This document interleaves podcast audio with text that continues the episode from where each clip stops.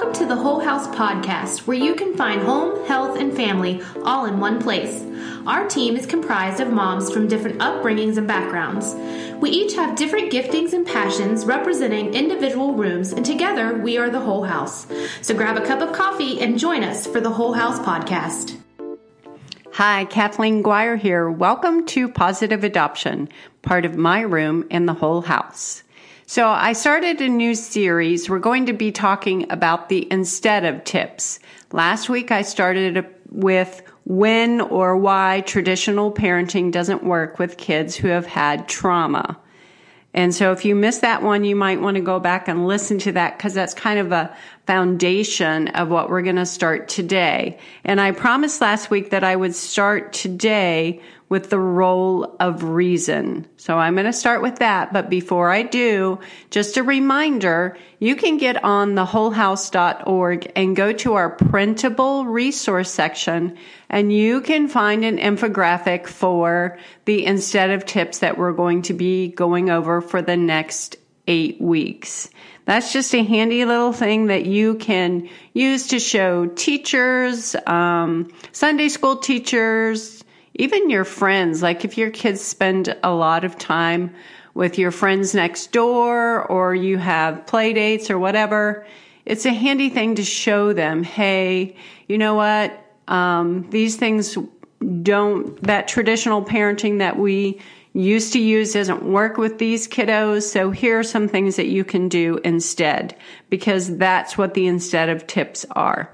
So let me get started, since this is just a 15-minute podcast, which I have to remind myself often because I could talk all day. Okay, we're going to talk about the role of reason.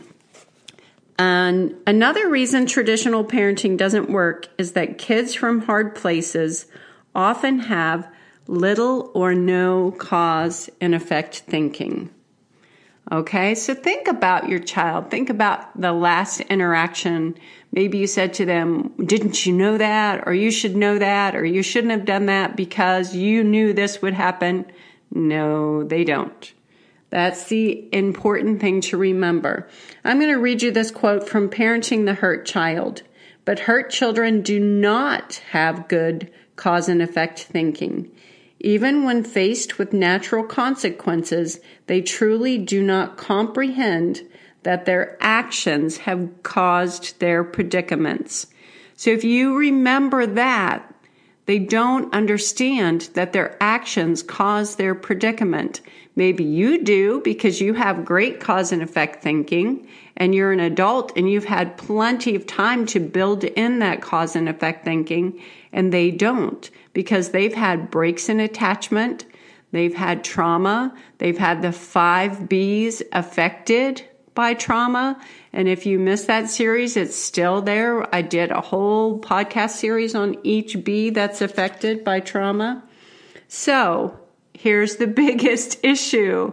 Traditional parenting relies super heavily on if-then statements, meaning the child who doesn't have cause and effect thinking is not going to get those if-then statements.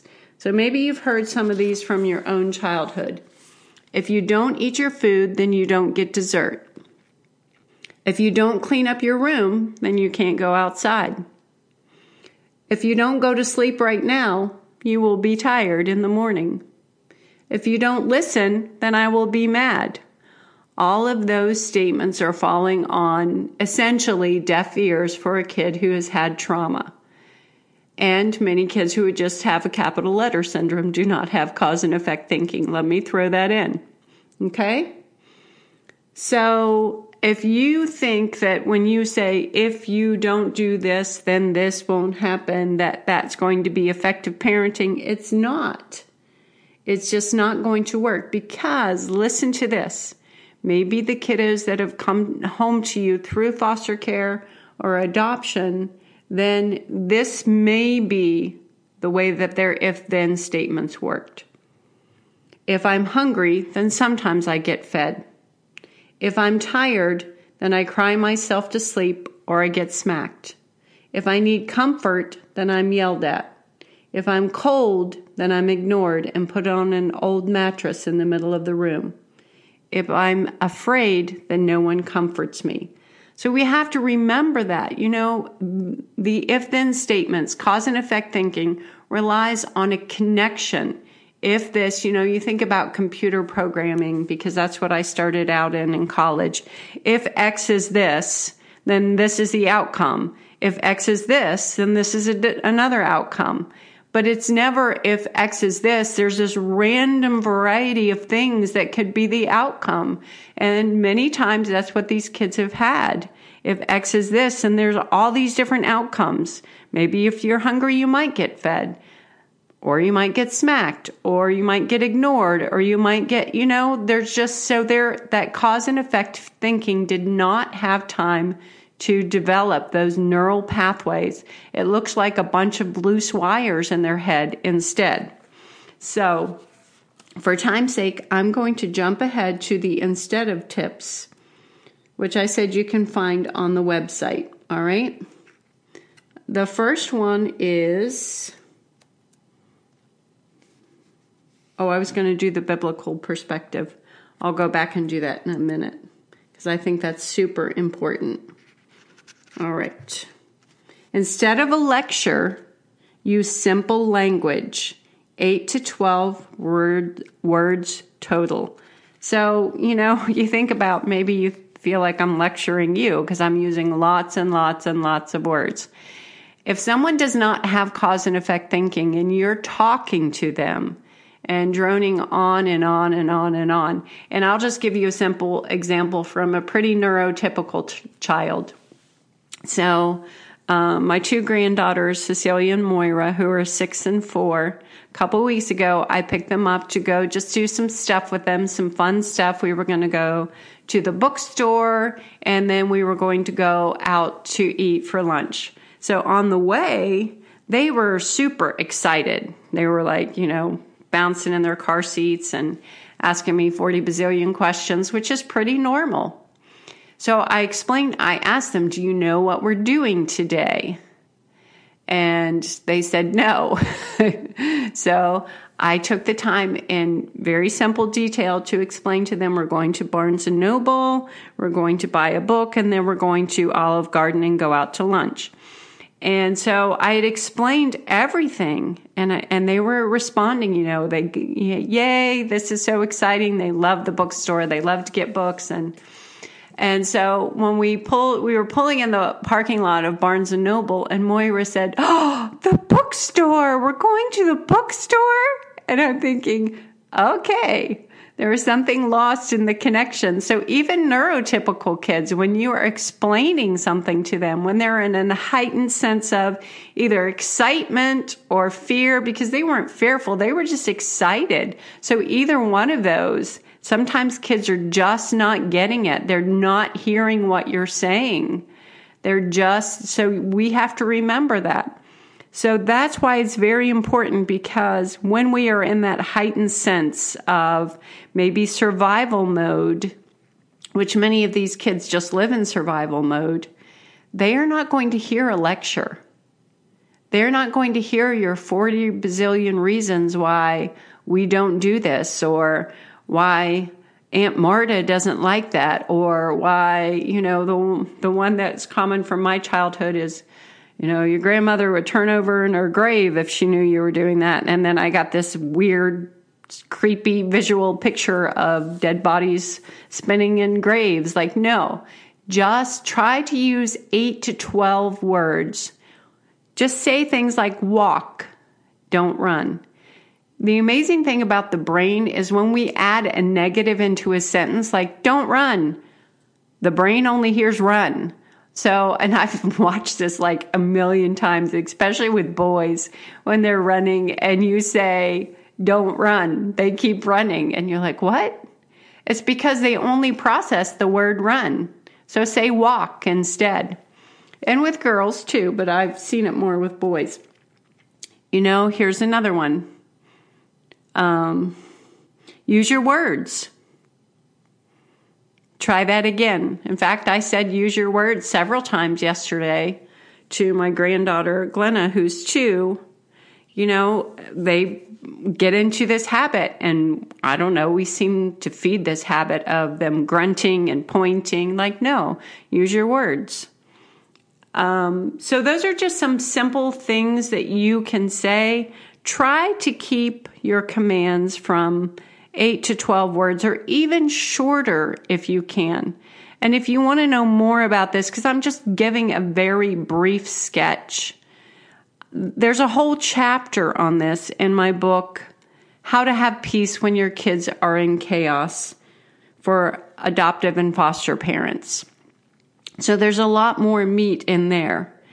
And I have a few more minutes left here, but I want to just make sure that you understand there is a biblical perspective to this. I mean, I was just talking to someone the other day who thought that she needed to just throw out the biblical perspective, like this was just something new that wasn't in the Bible. And that's just not true. You know, God has a heart for people who have had trauma. He said that Jesus came to heal the brokenhearted and to set the captives free. So he definitely has a heart for kids who have had trauma. I'm going to read you this scripture from Ephesians 6:4. Fathers, do not irritate and provoke your children to anger. Do not exasperate them to resentment, but rear them tenderly in the training and discipline and the counsel and admonition of the Lord. Like I said, that's Ephesians 6:4. And this scripture became an anthem for me when my kids were younger, because I felt if my kids, they seem to be provoked to anger very easily. So maybe you feel like, oh my gosh, everything I do with my kids, they're provoked to anger. Even if I breathed wrong, like, Mom, you breathed wrong. You shouldn't breathe like that.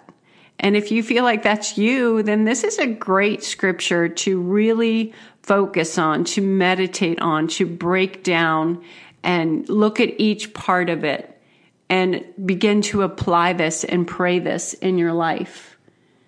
You know, if I would ask my kids a simple question like, you know, could you put your toys away? It's lunchtime. Then sometimes it would end in an hour-long meltdown. If that's where you are, I understand. So just remember, there is a biblical perspective for this. So the second half of Ephesians 6:4 lists 4 ways we should raise our children: training, discipline, counsel, and admonition of the Lord. And training is the most overlooked and undervalued parenting tool for kids. Bio, adopted, foster, capital letter syndrome, any of them, it's so overlooked. And I probably need to do a whole series on that. The truth is, we are always training our children, whether intentionally or not. If we are couch potato parents, we are teaching our children that they are safe from punitive measures as long as we remain seated. When we learn more about training, it's also sometimes called practicing outside the moment, and how to use it effectively, it becomes a more proactive tool. So discipline, counsel, and admonition. Before this list of instructions is the phrase, rear them up tenderly. So think about yourself when you've had something horrible happen to you. Maybe it was a trauma in your past, or maybe it was something that just happened yesterday. How would you want to be handled? Harshly or tenderly? And we can get so caught up in the behavior where we're in the cycle of reprimand, behavior that we don't approve of, you know, reprimand behavior. And then we're in chaos, we're living in chaos, and nobody wants to live that way. So tenderly, it's so important to think about being tender. And then after you have that tender heart towards your children, then you can move through training and discipline. Those are words of action, followed by counsel and admonition. Those are words of conversation. This is God's yes sandwich right here in Scripture. You have tenderness, then you have some action words, And then you have some counsel and admonition, which are conversation, and you have God's yes sandwich. And that's a much more effective way to parent than what we call the traditional parenting. So I will continue this next week, where we will cover the next instead of tip. And thanks for joining me today on Positive Adoption. Bye. We're so glad you could join us on the Whole House podcast. Please subscribe and leave a review. Follow us on our Facebook page and on Instagram at @the_whole_house. You can also follow us on thewholehouse.org by email to receive our newsletter and keep up to date on things happening at the Whole House.